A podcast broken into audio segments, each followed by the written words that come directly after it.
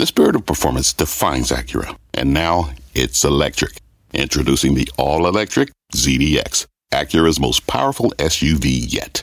While what powers their cars may change, the energy that makes Acura never will. Crafted using the same formula that brought them electrified supercars and multiple IMSA championships, the ZDX has track tested performance that packs an energy all its own. With a premium Bang & Olufsen sound system and up to 313 mile range on a single charge, and a Type S variant with an estimated 500 horsepower, the ZDX is everything they said electric could never be. It was built with the driver in mind, just like Acura's been doing since the beginning. We could talk all day, but the only way to experience this electric performance is to drive it yourself. Unlock the energy and order yours at Acura.com. Fast Money starts right now, live from the NASDAQ market site overlooking New York City's Times Square. I'm Melissa Lee. Your traders on the desk are Steve Grasso, Brian Kelly, Dan Nathan, and Tim Seymour. Still in Sin City. Huh. Not Didn't coming quite back. make it back, huh? All right, tonight on Fast, Facebook could be facing regulation as reports of turmoil at the top dominate the newsfeed. Our fresh faces in the C-suite, the only thing that can get the social giant back on track. We've got the details. Plus, the trade trauma continues as competing headlines give investors whiplash.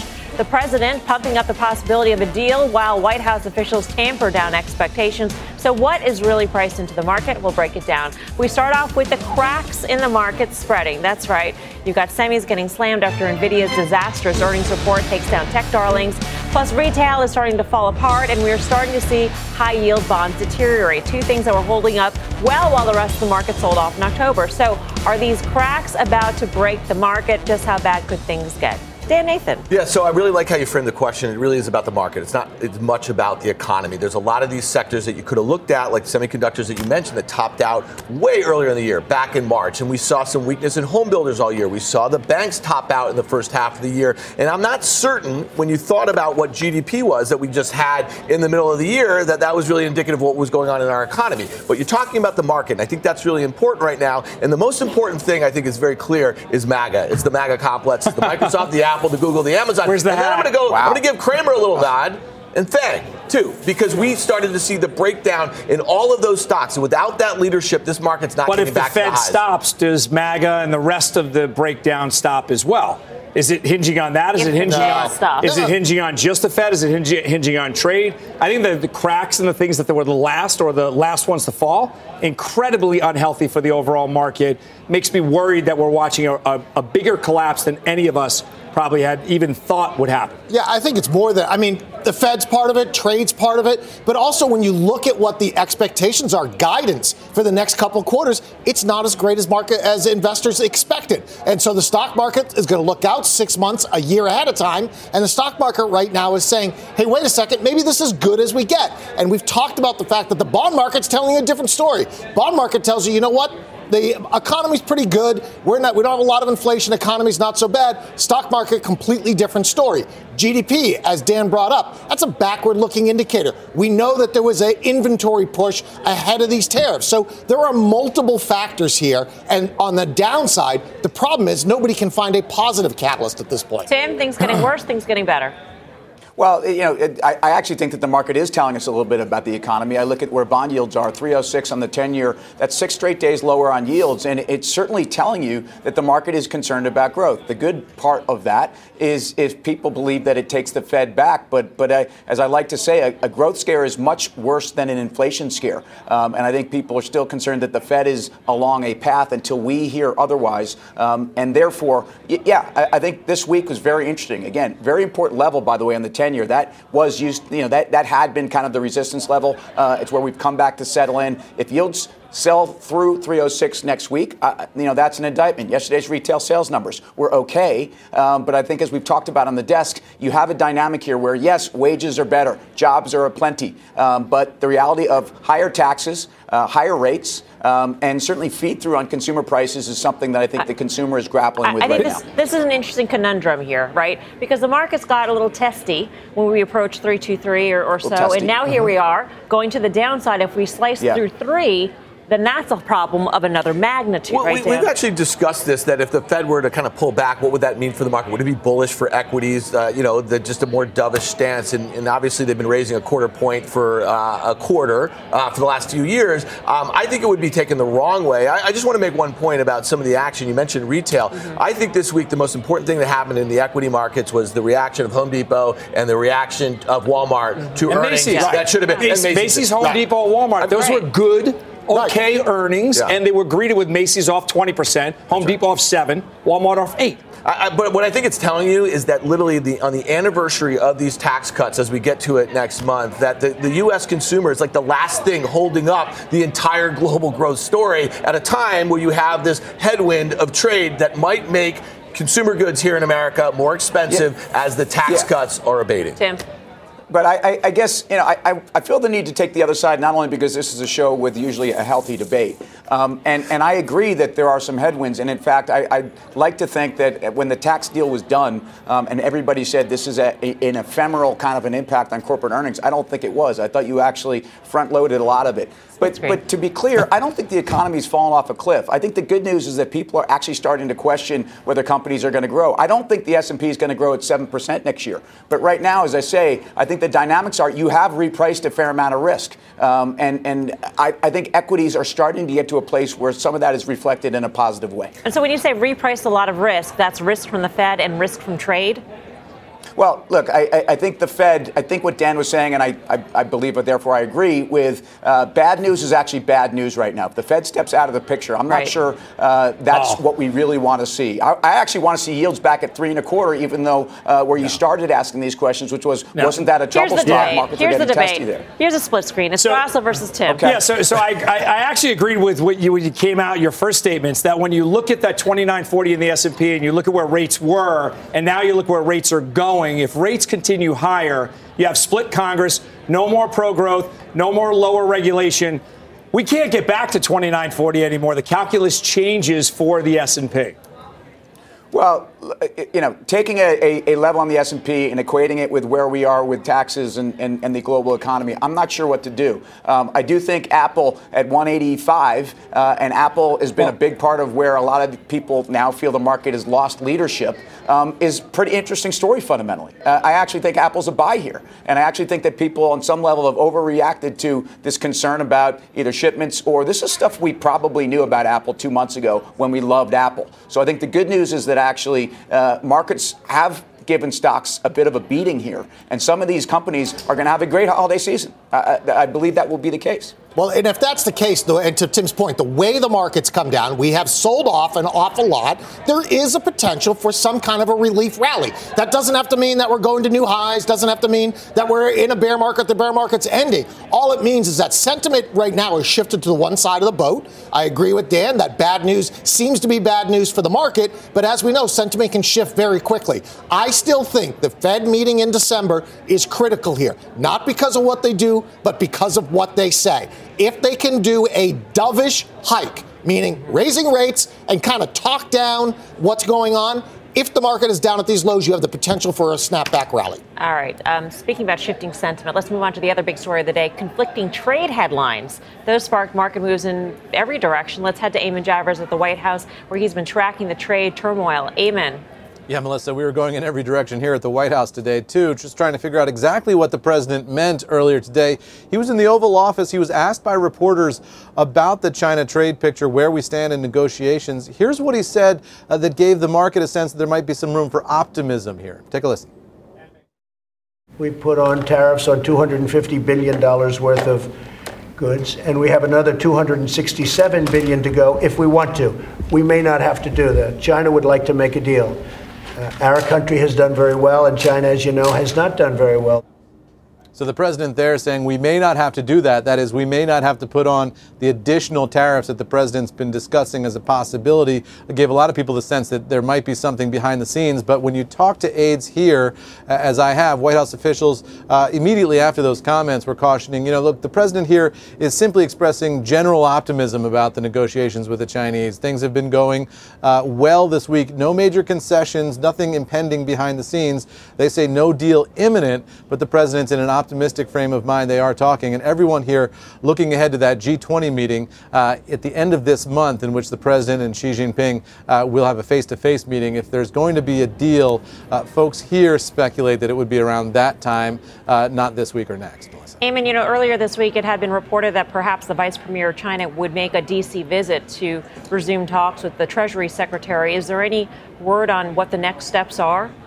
Well, they've been exchanging letters, right? So we had this interesting moment this week when the U.S. side received a letter from the Chinese. And, and what folks here tell me about that is that that's an indication that those talks are going on behind the scenes, that they are exchanging, uh, you know, things in writing, uh, but that no major concessions have been offered so far by the Chinese side. So we'll see if things heat up next week. You know, remember, uh, we've got Thanksgiving coming up. The president's going to be going to Mar-a-Lago uh, for the holiday. So uh, it's not clear how much momentum there is going into the Thanksgiving week, but uh, we'll see in the early part of next week. Anything can happen around here.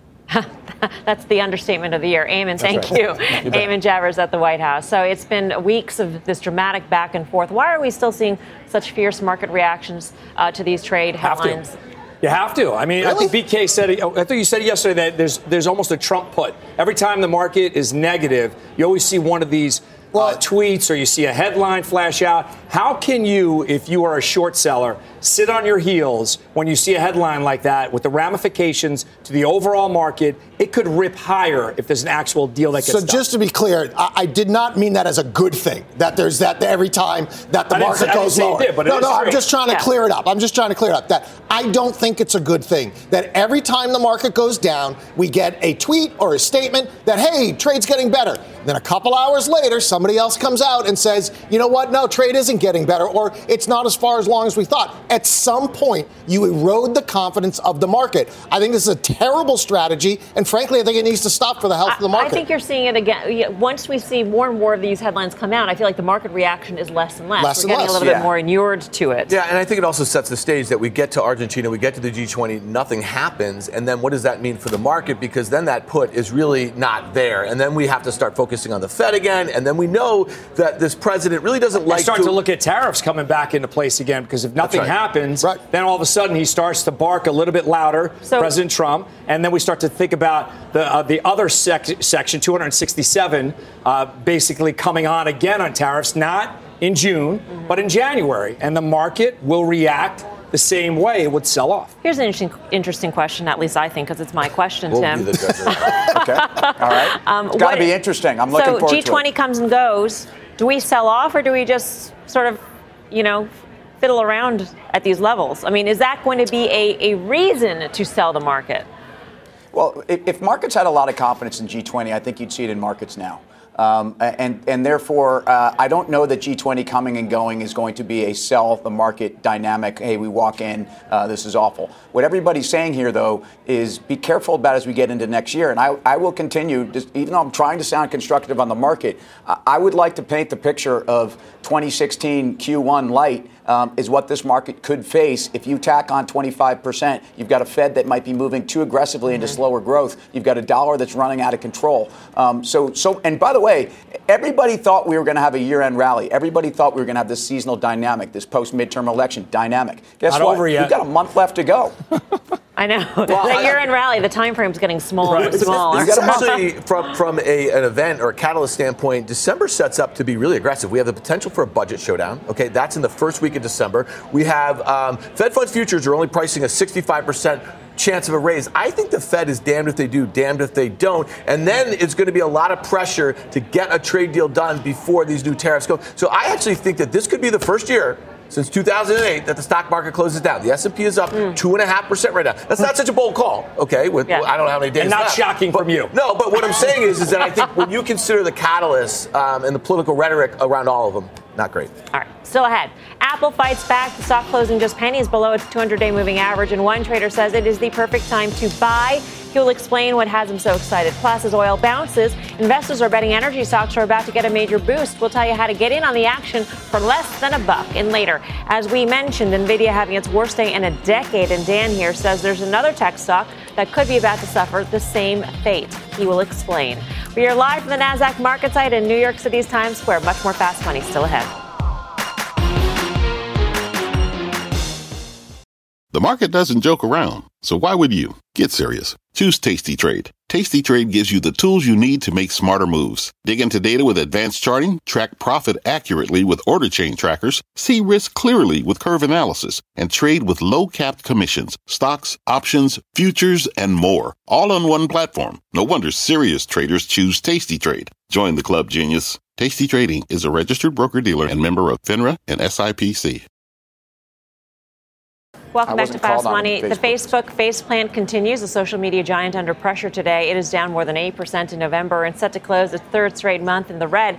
That would mark its longest monthly losing streak ever. So does Facebook need fresh faces in the C-suite to get it out of its slump? Our Julia Boorstin joins us now with more on that. Julia. Well, Melissa, despite some calls for Facebook to separate its CEO and chairman role and to reevaluate management at the top, we are unlikely to see major changes because Mark Zuckerberg controls the company and he expresses support for COO Sheryl Sandberg. Sandberg, Stifel analyst Scott Devitt saying, quote, excluding a major management change, Facebook is potentially looking at a multi-year reputational turnaround fraught with execution risk. Now, Sandberg denying the New York Times reports of mismanagement, saying, quote, to suggest that we weren't interested in knowing the truth or we wanted to hide what we knew or that we tried to prevent investigations is simply untrue. Now, there are growing calls for regulation. Senator Mark Warner saying he's disappointed with Facebook's management. I think there are ways we can find common ground, but they've got to come to the table. So far, what they've they've said is, yeah, yeah, we want to work with you, but when we get to specifics, um, there's not been a lot of give on their side. The notion that the wild, wild west days of no regulations at all, no guardrails, just can no longer exist. And yesterday, Warner's fellow Democratic Senators Klobuchar, Blumenthal, Coons, and Hirono wrote to the Department of Justice urging an expanded investigation into Facebook and Cambridge Analytica for reportedly, quote, hiring partisan political consultants to spread disinformation about people who have criticized Facebook. But JP Morgan's Doug Anmuth tells us he doesn't think the New York Times expose will make regulation more likely, and he already is seeing Facebook and others change their business practices to comply with European privacy laws. Melissa, there's a lot of talk that those privacy laws could at least give some guidelines of what we could see here. Back yep. over to you. Julia, thank you. Julia Boorstin in Los Angeles. So, does Facebook need some fresh faces in the C suite? And even if it does need them, is it likely to happen? Julia had quoted this analyst, Scott Devitt, at Stifel. And ironically, even though he said something to the effect of fraught with execution, executional challenges for multi-year yeah. period, whatever, he has an outperform rating on the stock. so here's the deal, and I'll tell you why that is. First of all, there will be no changes. There may be a scapegoat here and there. I'd be very surprised if it's uh, Sheryl Sandberg, and it's not obviously going to be uh, Mark Zuckerberg. So any changes they make are not going to be really particularly impactful. Here's the most important thing. All of a sudden now, he still hasn't outperformed, but expectations for next year have gotten so low that earnings growth is expected to be flat year over year, despite the fact that sales are going to gain 24%, or at least that's what um, analysts think. So it's all the spending to combat all this yeah. sort of stuff. That could be way overly pessimistic, and then the stock is way too cheap. Go ahead, Tim. But yeah, I mean, look, th- this is a corporate governance story. It's been a corporate governance story for nine months. Dan, you're reading my op-eds on this. The bottom line here is uh, management. The, by the way, the, the, CNBC.com, and more, more importantly, really where people should be going to read this stuff. But the bottom line here is this management team. The, the market is essentially telling you um, where things are going in terms of GDPR and data privacy issues, and and it's it's existential to their business. And so, if you don't think that Facebook doesn't need to make changes, or at least to institute some different type of governance, it's interesting that the Times and the Wall Street Journal are now picking up on this. But the market has been telling you this for a long oh, time. This has been a corporate governance story since the company went public. I mean, the share structure, the fact that ESG funds all of a sudden now are saying, "Oh, there's a problem." Right. How are you even invested in a company that has a share structure that allows the CEO and the chairman not to be split at all by yeah, shareholder I, vote or to be replaced by shareholder vote. Well, that's mean, a that's, different issue. Yeah. That's a structural issue in terms of the corporate yeah. structure. I agree with you, Mel. I just think that, that the corporate governance, as it's related to data privacy, communication, how they're handling it, um, it's you know it's been anything but proactive. It's been reactive.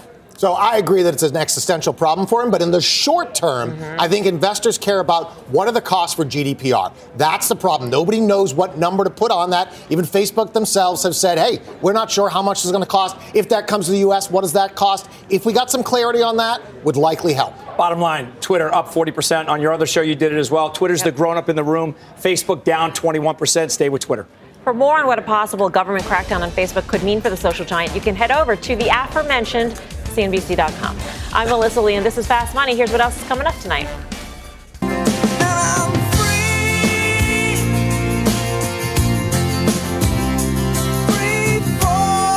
Apple's free fall straight into bear market territory has one trader buying the stock.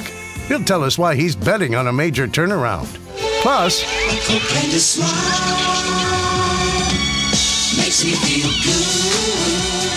and so might Coke's next ingredient, pot.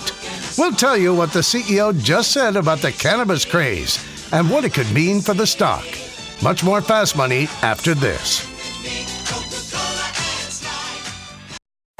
What's on the horizon for financial markets? At PGIM, it's a question that over 1,400 investment professionals relentlessly research in pursuit of your long term goals. Specialized across asset classes, but united in collaboration, our teams provide global and local expertise. Our investments shape tomorrow, today. Pursue your tomorrow with PGIM, a leading global asset manager. What does it mean to be rich? Is it having more stories to share or time to give? Is it being able to keep your loved ones close or travel somewhere far away? At Edward Jones, we believe the key to being rich is knowing what counts. Your dedicated financial advisor will take a comprehensive approach to your financial strategy to help support what truly matters to you. EdwardJones.com slash find your rich. Edward Jones, member SIPC. Welcome back to Fast Money. As the cannabis craze goes mainstream, everyone from medical companies to beverage giants are trying to get in on the action. Jim Cramer spoke with the CEO of Coca Cola about the company's plan for pot. The CBD? Yeah. The way I think about ingredients is the following Is it legal? Is it safe? And is it consumable? Because they're mm. three different things. Yeah. Is it legal? It's not legal in the US. It's not even legal for beverages in Canada yet. Is it safe? Science is out. Uh, we want to we believe our consumers want to trust us that our beverages are indisputably safe. And therefore, we want to see consensus science built behind any ingredient, whichever one it is. And this is not a, we want to sell drinks that people can drink each day. So it's not like no. something you have once. We want it to be able to, you have one a day. And if, you, if you, can't, make, if you can't cross those three things of legal, safe, and consumable, it's not an ingredient that's going to work for us. So the CEO sounding a bit apprehensive about the timeline for introducing cannabis coke to the masses or any other cannabis beverage for that matter. Is it further away than investors actually think? Now, Tim, uh, still in Vegas, yes. as we had mentioned, spending the week at a major pot conference, doing business. Uh, but in terms of the, the thinking around consumer products and specifically beverages and other edibles, what do you think? Well, cannabis conference, Mel, and the bottom line here is what's going on. Look, it doesn't surprise me that the Coke CEO is, you know, basically deferring to a legal environment. Coke, Coke is as squeaky, as squeaky clean as Disney or McDonald's, so um, they have to say this. Um, the bottom line is also, look, CBD beverages uh, are not one-a-day beverages. In fact, you know, the, what we're learning about uh, the nature of CBD is all the various uses, and certainly those that are non-psychotropic, that mm-hmm. people would potentially be drinking multiple uh, Cokes a day if they happen to be infused with CBD. Uh, bottom line is the more exciting part of what's going on out here is talk about integrative medicine and where you know medical right. ef- efficacy is really happening. Now that's the stuff that I think is pretty exciting. Yeah, Grasso. Uh, the only problem with cannabis, I own Cronos, I own Canopy. The only problem is the easy money for now seems to have been made. There's a, there was a lot of hurdles. It was midterm elections. It was the Canadian uh, recreational uh, ban being lifted this is where I think now it's hard chopping wood going forward. I'm remaining long. I think the long term story is intact, but right now it gets a little choppy. All right, for Jim's full interview with the CEO of Coke and much more, you can tune into Mad Money tonight at the top of the hour. All right, time for the final trade. Tim Seymour in Sin City. Yeah, continue like airlines and continue to like United Airlines, UAL. Steve. I know this has taken a long time to work. Lennar, I'm still long. It will work one day. We're going to build this house together. Lennar. BK. Steve just told you that Twitter's the adult in the room. BK agrees and you buy that one. Dan Nathan. Uh, yeah, Apple. Tim said 85, 185. It's really 193. We got a way to play it to the upside on 08, right? That's where it bounced. That's right. All right, Tim, safe travels back. That does it for us here Thanks. on Fast. We'll see you back here Monday at 5. Do not move. Options action starts right after this break.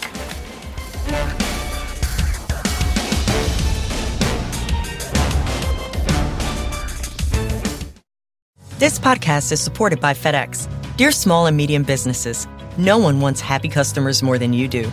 That's why FedEx offers you picture proof of delivery, packageless and paperless returns, as well as weekend home delivery to 98% of the U.S. on Saturday and 50% on Sunday. See the FedEx service guide for delivery information. FedEx Ground service is also faster to more locations than UPS Ground. See what FedEx can do for your business. Absolutely, positively FedEx.